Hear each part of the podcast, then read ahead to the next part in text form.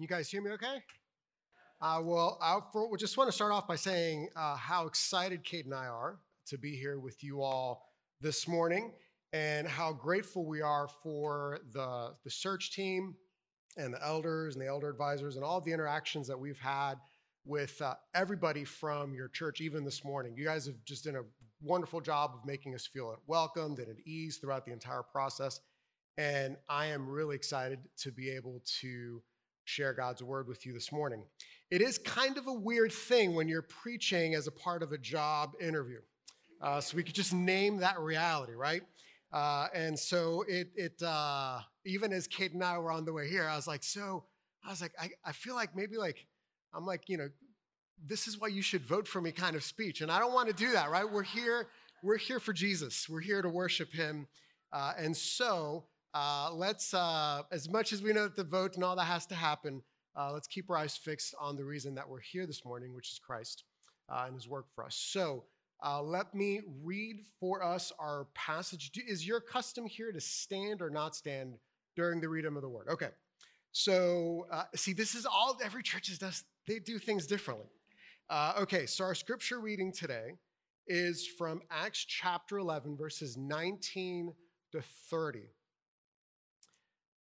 Now, those who had been scattered by the persecution that broke out when Stephen was killed traveled as far as Phoenicia, Cyprus, and Antioch, spreading the word only among Jews. Some of them, however, men from Cyprus and Cyrene, went to Antioch and began to speak to the Greeks also, telling them the good news about the Lord Jesus. The Lord's hand was with them, and a great number of people believed and turned to the Lord. News of this reached the church in Jerusalem, and they sent Barnabas to Antioch. When he had arrived and he saw the grace the God of God, what the grace of God had done, he was glad and encouraged them all to remain true to the Lord with all their hearts. He was a good man, full of the Holy Spirit and faith, and a great number of people were brought to the Lord. Then Barnabas went to Tarsus to look for Saul. And when he found him, he brought him to Antioch. So for a whole year, Barnabas and Saul met with the church and taught great numbers of people. And the disciples were called Christians first at Antioch. During this time, some of the prophets came down from Jerusalem to Antioch. One of them, named Agabus, stood up and through the Spirit predicted that a severe famine would spread over the entire Roman world. This happened during the reign of Claudius. Uh, the disciples, as each as excuse me, the disciples, as each one was able, decided to provide help for the brothers and sisters living in Judea. This they did, sending their gifts to the elders by Barnabas and Saul. Let's pray. Heavenly Father, we uh, thank you for this morning and for uh, what we know is all the work that uh, has happened for for Kate and I to be able to be here and worship with uh, with Harbor City this morning. Uh, and so, Lord, now we ask as we come to this passage, as we consider it together, uh, what we need is to hear from you and what you have to say to us through this passage for your church. So, would you speak to us this morning? In Jesus' name we pray. Amen. In uh, Olympics are almost upon us, uh, so we'll take you back to 2004. In the 2004 Olympics, uh, the U.S. was represented in the rifle shooting competitions by uh, a man named Matt Emmons.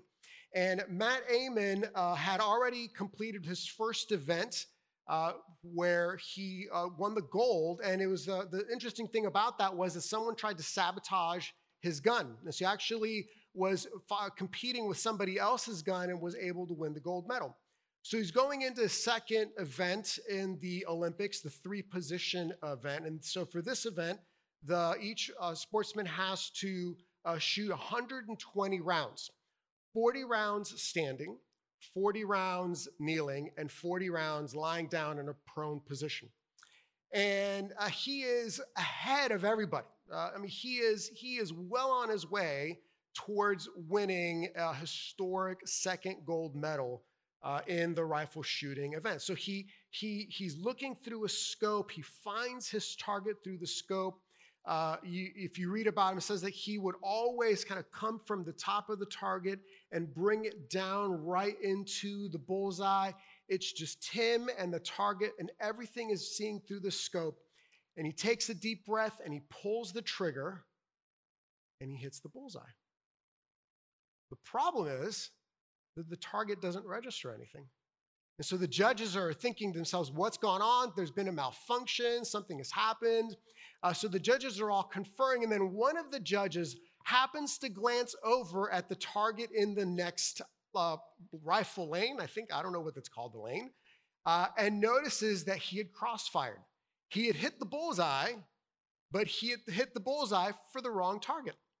Uh, and so he was disqualified for that shot. He goes from first to eighth, and he doesn't win gold medal. Uh, it is uh, easy for us as the church to be focused on certain things. This is what we need to do. This is what we need to do, and have all of our attention and, and hit the right, hit the target. But sometimes we're hitting good targets and not hitting the key targets, the key marks of what it means to be a missional church. Uh, and so, for, and this is true for, for the churches you think about, even Harbor City coming out of COVID, right? Uh, looking for a new pastor, pick me. Um, that one of the things that we have to consider is what are we actually trying to do as a church? Like, what are the what are the targets that we are aiming for? What is it that we think is the best expression of what the church is supposed to be?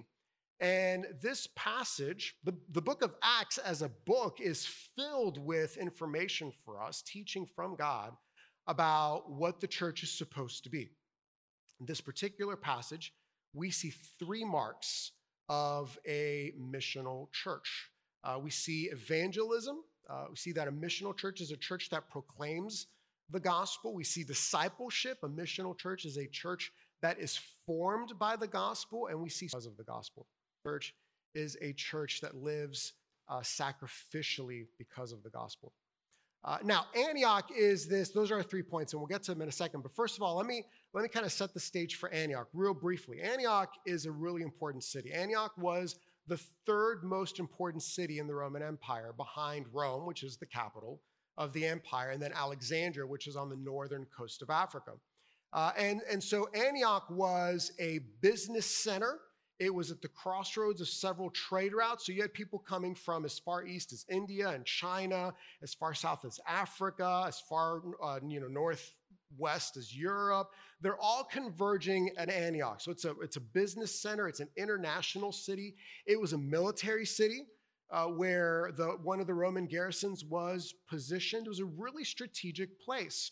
Uh, and what happens is that it is from this church that all of the missionary endeavors of the New Testament begin. So, what is it about Antioch? What is it about the formation of Antioch as a church that gave it this missional zeal? That's what we're going to consider today, those three points, right?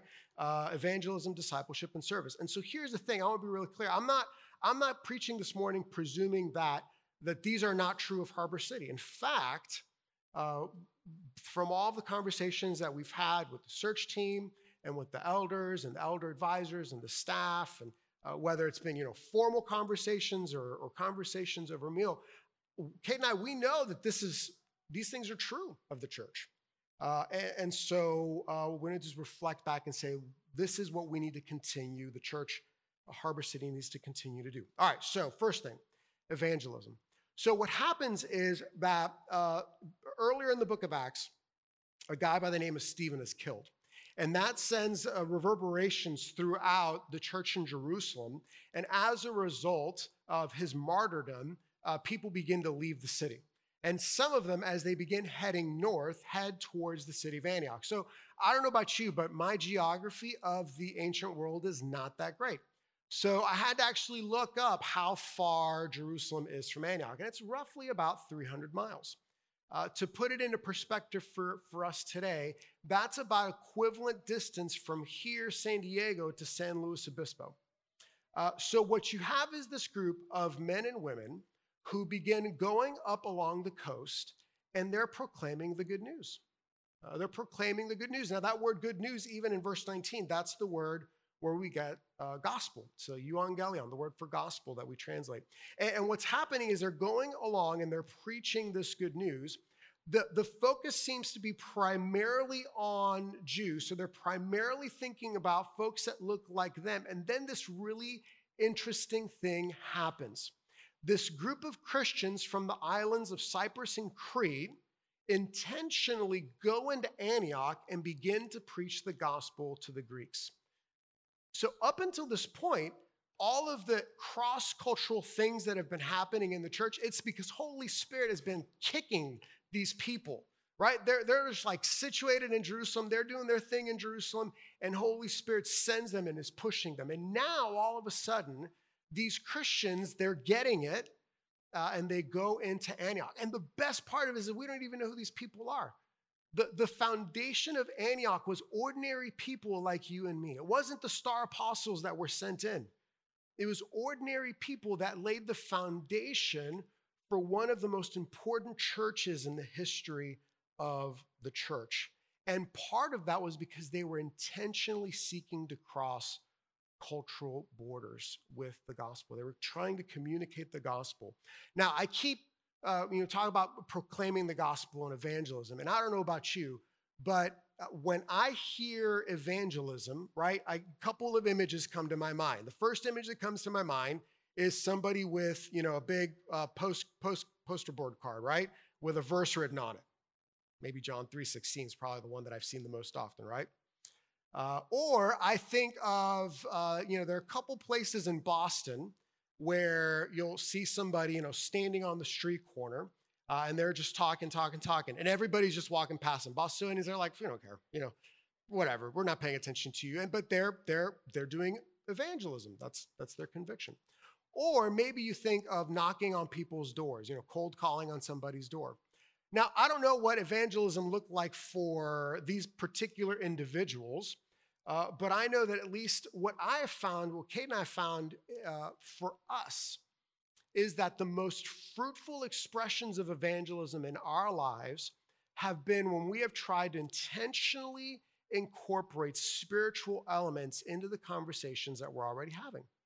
Uh, th- this and there's a name for it. It's called spiritual conversations. There's a guy by the name of Don Everts who wrote a book called The Reluctant Witness, and he goes into great length explaining how is it that we can just really simply in the conversations that you and I are having every day already, how can we intentionally bring in spiritual elements into those conversations and bring those spiritual elements in so that we're slowly moving the conversation down the road of talking about Jesus more and more and more.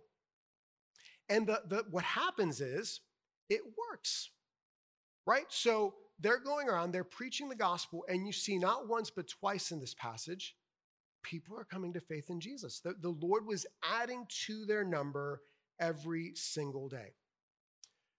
Now, if I were to ask you, what is the gospel? How would you respond? Uh, we use that word an awful lot. We talk about the gospel and all the implications of the gospel, uh, but sometimes it's important for us to kind of go back to the basics. Like, what actually is the gospel? It is the good news. That's what the word actually means, right? Good news of what God has done in Jesus. Now, you can unpack that. You can unpack that to say it's forgiveness of sin, it's restoring of relationships, it's justice over evil, it's uh, uh, healing of relationships. But at the end of the day, the most fundamental thing is that the gospel is what God has done in Jesus Christ. If, if you're here today, uh, whether virtually or, or joining us here today uh, in person, and that word is new to you, uh, and you don't know who Jesus is, and you know, here I am, the guest preacher, uh, talking and saying again and again this word gospel, uh, what you need to understand is that that word is really at the heart of what it is that Christianity holds most dear. Uh, that, that God loved us enough to send his son into the world so that through his son we could have forgiveness of sin and restoration of relationship and righting of wrongs and all these other things. Uh, and so, if, if that's not where you are, if you are not yet at a place personally where you have believed in Jesus, this is a church because this is a church, I know because I've had lots of conversations with people at this church. This is a church that is committed to helping folks like you that haven't yet believed to understand what it means to put your faith in Jesus. And so uh, you know, someone that's up here throughout the course of the morning, grab them uh, and, and talk to them, whether it's me or, or Bill or somebody else. And we would, I would love to be able to talk to you about who Jesus is and what he has done. Now, what are the implications for, for those who are Christians, right? And call Harbor City their church home? Uh, so many different places we can go, but what I want to do is focus on one thing, and it's this. What are the who are the people in your life right now that you could have a spiritual conversation with this week? Who is the person in your life right now that, that you could ask the Lord to give you the wisdom to be able to bring a spiritual element into that conversation with them this week? Maybe you're not quite at the point of talking about Jesus. Maybe they don't even know that you're a Christian. There's actually a really easy way uh, to let somebody know that you're a Christian, right? So, hey, how's it going? Oh, it's good. Hey, what'd you do this weekend? Oh, I went to church. They know you're a Christian, right? They know you're religious at that point. And being able to begin to think about how can I intentionally bring this element into the conversations that I'm having. Now, here's the thing of what happens at Antioch. It's not just that that thing that we see is that talking about Jesus for the sake of making converts. The second thing that we see is that they were making disciples. Uh, so, you know, I think most of the kids are gone, but in case there's any anybody here who's got any familiarity with uh, Lemony Snicket's series of unfortunate events, anybody help me out here? All right, a few hands, yay! So this illustration's for y'all. Um, so there's this series of novels that I read with my kids a while back, and Netflix has turned it into a TV series uh, called A Series of Unfortunate Events.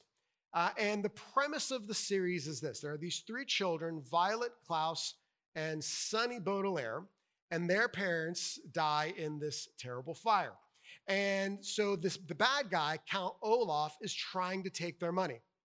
And throughout every novel or every episode, depending on which, which version of it you're familiar with, these three orphans have this uncanny ability to get out of whatever problem that they're in. And as the as the series continues, what you realize is that their parents had, unbeknownst to the kids, had been a part of this secret organization called VFD. Uh, and, and that their parents had been teaching Violet, Klaus, and Sunny how to be members of VFD without them ever knowing that they were being taught how to be members of VFD. And so these three children have all of this knowledge and skill and all this ability to be able to get out of these things because they were discipled by their parents to be like VFD. So, what happens in our story here in the book of Acts is that the church in Jerusalem, 300 miles away, starts to hear these rumors about what's happening all the way up in Antioch. And they're like, all right, something's going on. Who are we going to send? And so they send a man by the name of Barnabas to go uh, up to Antioch to find out what's going on. Now, here's the thing about here's the thing about Barnabas. Uh, that's actually his nickname. His, his name is Joseph, but Barnabas was such an encouraging individual that Mr. Encouragement, not a son of encouragement, or maybe, you know, in today's terms, we would say, hey, he's Mr. Encouragement, not in a not in a pejorative way, but have you ever had somebody in your life that whenever you talk to him or her, you just walk away feeling like good? There are two people in my life right now. I was thinking about this this morning. They both happen to be named Jim. Uh, that every time I talk with them, I walk away deeply encouraged. And that's the kind of man that Barnabas was. So they send Barnabas, and Barnabas begins to assess the situation. He begins to teach them and t- talk to them about remaining faithful to, uh, to God's word. And then he realizes there's, this is too much. I can't do this by myself. Barnabas is humble enough uh, to be able to go, and he finds Saul of Tarsus. Now, Saul of Tarsus, uh, if that name's not familiar to you, then maybe the name the Apostle Paul is familiar to you. So, Saul of Tarsus uh, is known to us mostly today as the Apostle Paul. So, think about this. Barnabas goes and finds someone with arguably much uh, greater preaching and teaching gifts because he recognizes it's not about me. And for a year, it tells us here that for one year, Paul and Barnabas dedicate themselves to discipling the believers in Antioch. And the fruit of that, so this is really important. This is a, something that this morning as I was reviewing it, it just kind of like, oh, I've never thought of this this way before, right? When the church was in Jerusalem, it didn't need a, a, a name, right? Because everybody just saw it as the sect of Jews that had gone off and following this rabbi. But the, the way that Paul and Barnabas disciple the Christians in a, in a city that was not predominantly Jewish, uh, these folks formed themselves into something so distinctive that the people in Antioch had to coin a term in order to be able to identify them. And that's where the name Christian came from. It came from the fruit of discipleship of Barnabas and of Paul. Um, now, when I say the word discipleship, uh, what image comes to mind? Uh, when we think of discipleship, it's not uncommon for us to uh, to think of it like this, right? Think of think, imagine yourself with with a bag, uh, and in this bag, you begin to collect all of these different spiritual things. Uh, so, oh, I learned to study the Bible. I'm going to put that in my bag. Uh, oh, I've learned the importance of memorizing scripture. I'm going to put that in my bag. Oh, I've, I found this definition for this theological term, or, or I got, I found this or that. And you begin to put this in your bag, and you got this bag with all of these, uh, you know, very vital and precious and beautiful things. And we think, oh, that's discipleship. Discipleship is uh, collecting a bag of all of these things. And, and the, the fuller the bag gets, the better disciple I am. What I would argue is that the, the biblical way of understanding discipleship is not a bag, but it's a pipe. And what do pipes do? Pipes convey something from one place to another. Uh, and so, same thing, I begin to, if we think of discipleship as a pipe, then I begin to understand how to study the Bible, and then I'm going to teach somebody else how to study the Bible. I begin to realize the importance of memorizing scripture, and then I'm going to help somebody else see the importance of memorizing scripture. I'm going to learn uh, deeper ways of being able to have communion with God in prayer, and then I'm going to help somebody else be able to do that. And that really is at the heart of discipleship. That's what you see Paul and Barnabas doing here. They're, they're moving into Antioch and they're training these people. They're going to leave. They're in, in a roughly about a year after that year, but the church in Antioch and Barnabas go all over the Mediterranean world. But the church in Antioch continues to grow. Why? Because people were discipling people. We were having uh, dinner last night with the McCurrans and the Hopkins, and we had this great conversation about discipleship. And here's the reality all of us are being discipled by something. All of us, no matter how young or how old, something is, is trying to form us in its image. So we watch TV, we listen to the news, and, and if it's not coming from Christ, right, there's there is just think think of the think of the things that we have struggled with as a society over the last year and a half race, politics, sexuality, gender identity. The gospel seeks to form us in one direction, and society, if it's against God, it will seek to form us in all. Was, was the importance. So, part of the conversation that we were having last night was, was the importance of seeing this not just for ourselves, but for future generations of the church. Where, where we need to recognize, like, we've got to form ourselves by the gospel. So, as the, so these are the marks, right? So, the first mark that we saw um, is that uh, evangelism, a church that proclaims the gospel. And what we saw was that this group of people are moving up the coast and they're proclaiming the good news. And so the question for us is that I pose is what are the spiritual conversations that that we can be having with one another? The second thing that we see is discipleship. And in discipleship, we see that discipleship is helping other people follow Jesus and then equipping them so that they can help other people follow Jesus. Uh, and so the question here for us is who has God put in my life that I can help follow Jesus a little bit better? Sibling, maybe it's a, maybe it's a, a spouse, maybe it's a sibling, maybe it's a, um, a, you know a coworker, someone else here at the church. But but inevitably, all of us have someone in our lives that we can help move closer to following Jesus. And, and, and, uh, and then for ourselves, like who are the people that we are looking to to help us be disciples? Because we all need to follow Jesus. We all need one another. That's the importance of community. All right. So the first mark is evangelism, a church that proclaims the gospel. The second mark is discipleship, a church that is formed by the gospel. And then the last vital mark, now these are not the only ones, but these are the three that we see in this passage, is service, a church that lives out the gospel sacrificially. So at the end of our passage, what happens is that Agabus, a prophet, uh, comes up from Jerusalem up to Antioch, and he has this prophetic word, and he says there's going to be a famine. And as they begin to think through, okay, what's, what's going to happen? What is it that we're going to do? uh, the church responds. Now, think about this, right? That's 300 miles away.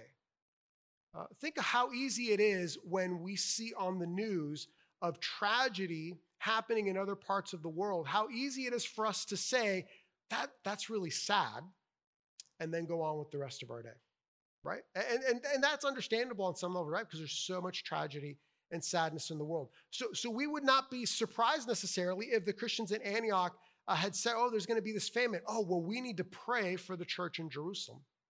But that's not what they do. Uh, what they do is they decide we're going to take up an offering, and in taking up this offering, we're going to send it through the leadership of the church, through Barnabas and Paul, we're going to send it back to Jerusalem. Now, what's interesting to me about this is that uh, Paul, excuse me, Barnabas um, had been discipling these people. And so think of it like this. this this is a unique situation in that you know prophet comes in there's a famine we gotta we're gonna take care of it but it's not an isolated occurrence uh, so if you go back to the uh, earlier in the book of acts chapter 2 verses 44 and 45 uh, we see that right at the beginning of the church right they, everybody had everything together they had all things in common they're selling their possessions and belongings and distributing the proceeds to all as any had need. And then we go to chapter four and we read this There was not a needy person among them, for as many as were owners of lands or houses sold them, brought them to the proceeds of what they had sold, laid it at the apostles' feet, and it was distributed to each as uh, any had need. Now, here's the thing the very next thing that happens after that is that we are told that a man by the name of Barnabas had a piece of property and that he sold that piece of property and he gave all of the money to the apostles so that the apostles could use that. The same Barnabas that went up to Antioch and discipled those men and women to be faithful to the teaching of God's word so is it any surprise that after they were being discipled by Barnabas, that when the church in Antioch heard of the need in Jerusalem, that they respond just like the man who had been discipling them? It's not surprise at all. Uh, so, so you see that that responding, living sacrificially, and responding to the needs of the society at large uh, in strategic ways is, a, is part and parcel of the gospel. There's a, there's a, a, a Latino theologian by the name of Rene Padilla, uh, who in the 1970s, along with some other men, coined the term misión integral. Uh, the, and, and it's from that idea of integral mission that all of the holistic ministry and mercy ministry and all that stuff that you hear about today in the church one of the tributaries that helped create that was this idea of misión integral. And the reason I love that term is because I love the juxtaposition, I love the bringing together of the ideas of mission and integralness, vitalness. So I was in the car yesterday with Chad as we were on our way to the Generate Hope. Uh, so I just really innocently, uh, and I didn't know. I mean, maybe you all, you probably all know this. I didn't know. So I just really innocently, I'm like, so, so tell me about Generate Hope. Uh, and he begins to tell me the story of Generate Hope. And he begins to tell me the story of how this church helped create Generate Hope. And I'm just sitting in the car, I'm thinking, who am I talking to these people about service? This is amazing. And it is. It, it is a testimony to the faithfulness of God through this body that an organization like Generate Hope exists. And so that's why I said at the beginning, I'm not here to tell you, hey, you guys are not doing these things, because I don't think that's true. Uh, but I do want to say that, that these things are important to you, and you need to know that they're important to Kate and I as well. Uh, that these are at the heart of the way that we see how ministry should happen, uh, because that's what we see from God's word. That the church that seeks to be missional has to be at least a church and is living, aiming the gospel, is being formed by the gospel, and is living out the gospel sacrificially uh, in, in different places and its, in its community. Uh, and so, at the, at the risk of making my sermon a stump speech, is like, you need to know that if you call me as your pastor, like, this is going to continue to be at the heart of Harbor City as a church, because it's at the heart of what I see, what Kate and I see in Scripture, at the heart of what God wants for His church. So let me pray for us, uh, and then the band can come up and we can continue with our worship service. Gracious Heavenly Father, we thank you for this window into the church in Antioch and what it teaches us about what you want your church to be. We, we praise you, Lord, that through your faithfulness, that the church in Antioch was able to plant churches and, and, uh, and uh, see men and women come to faith in Christ, and that while we may not be able to trace the lineage directly, we know that we're here today because of their faithfulness centuries ago. Uh, and so, Lord, we pray uh, that you would help us to keep our eyes fixed on these targets that you have given us. Uh, that you would help us to remain focused on the things that you have called your church to be and to do uh, for the glory of God uh, and for the expansion of your kingdom. In Jesus' name we pray. Amen.